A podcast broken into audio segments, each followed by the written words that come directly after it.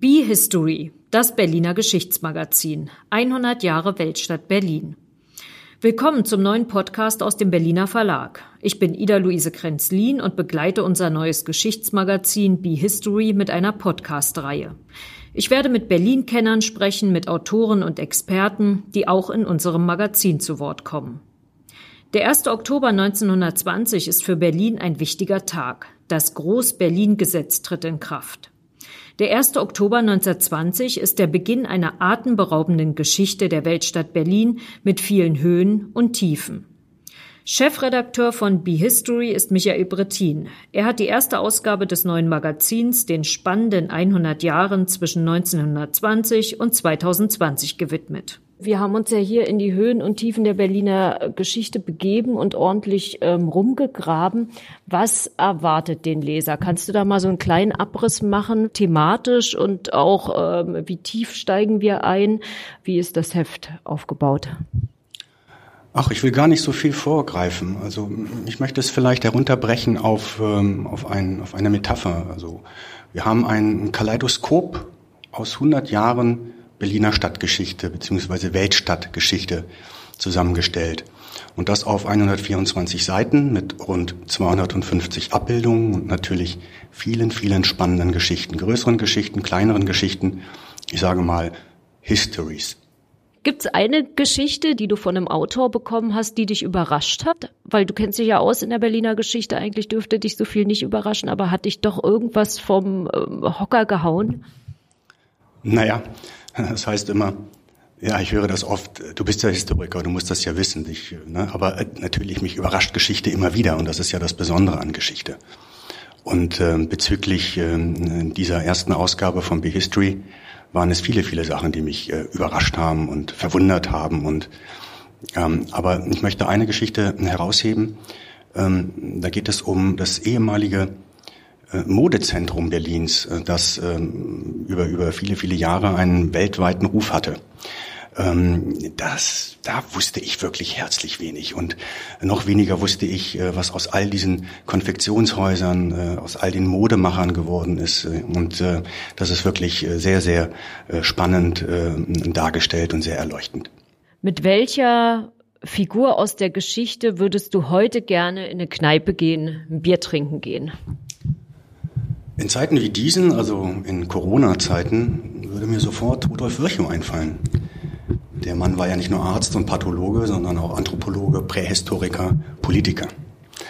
Und äh, natürlich würde ich ihn zu Corona befragen, was er natürlich nicht kennt, klar, aber man kann ja trotzdem über die Pandemie mit ihm sprechen. Was mich aber auch interessiert ist, äh, und deshalb muss ich in diesen Tagen so an ihn denken, ist eine sehr bemerkenswerte Auffassung, die er über den Begriff Freiheit hat. Also wenn ich ihn kurz zitieren darf, ich hoffe, ich kriege das zusammen.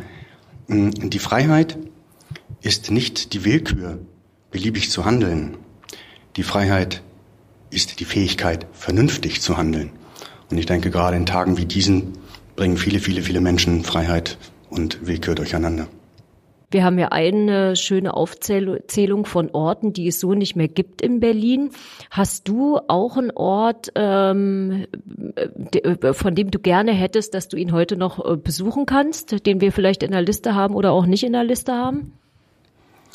Naja, ich muss gestehen, ich bin so ein, so ein Fan von Vergnügungsparks. Also es hätte mir schon sehr gefallen, mal den Luna Park am Halensee zu besuchen.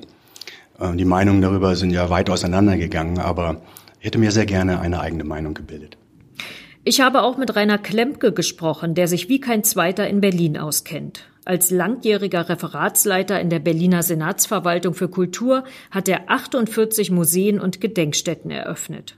In diesem Jahr wurde Klempke für seine Leistung mit dem Bundesverdienstkreuz ausgezeichnet. Für die Aufmachergeschichte hat ihn Michael Brettin auf einem Stadtspaziergang begleitet. Wie war Berlin vorher und wie wurde Berlin dann nach diesem Groß-Berlin-Gesetz? War ja vorher schon eine Weltstadt und, und danach wurde es zur Metropole?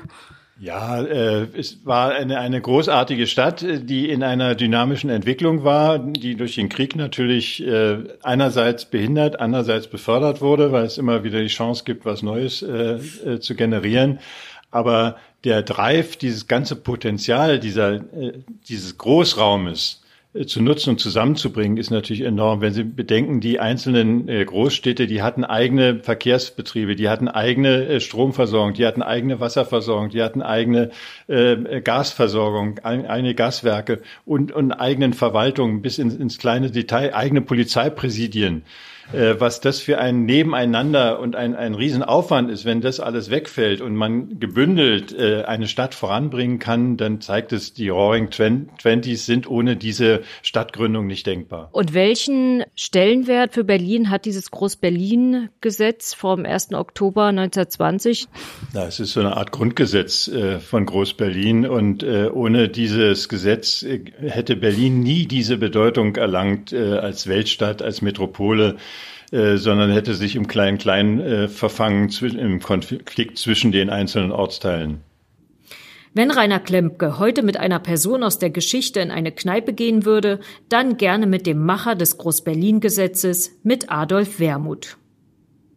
Ja, mit dem Bürgermeister, der diese gigantische Leistung verbracht hat, aus diesen Gutsbezirken, Dörfern und Großstädten ein Gemeinwesen zu schaffen, eine Leistung, die es heute undenkbar ist.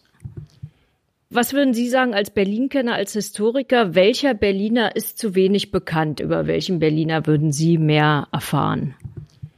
Ja, das äh, ist der Bürgermeister, ja, der, der äh, wichtigste Mann, äh, der völlig unbekannt ist in der breiten Öffentlichkeit. Jetzt im Anlass der Diskussion um 100 Jahre ist überhaupt der Name wieder aufgetaucht. Der Senat bemüht sich jetzt mühsam, ein Ehrengrab einzurichten in Buch. In, der wohnte ja in Buch und ist auch dort begraben, hat auch seine, seine Wohnung dort.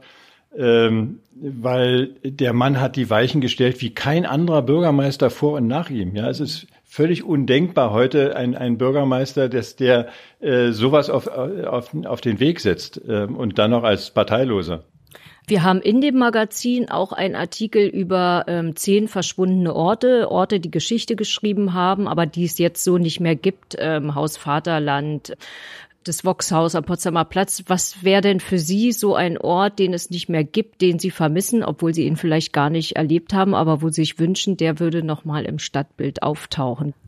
Ja, als Wilmersdorfer die, die Schrammschen Seeterrassen äh, am Wilmersdorfer See, der verschwunden ist, weil das ein, ein, es war der Lido von der Großstadt Wilmersdorf. Das neue Geschichtsmagazin Be History aus dem Berliner Verlag ist jetzt im Handel. Viel Spaß beim Lesen. Ich bin Ida Luise Krenzlin und spreche in der nächsten Folge mit unserem Redakteur Jens Blankennagel, der einen großen Text zum Thema Wohnraum und Wohnungsbau in Berlin geschrieben hat.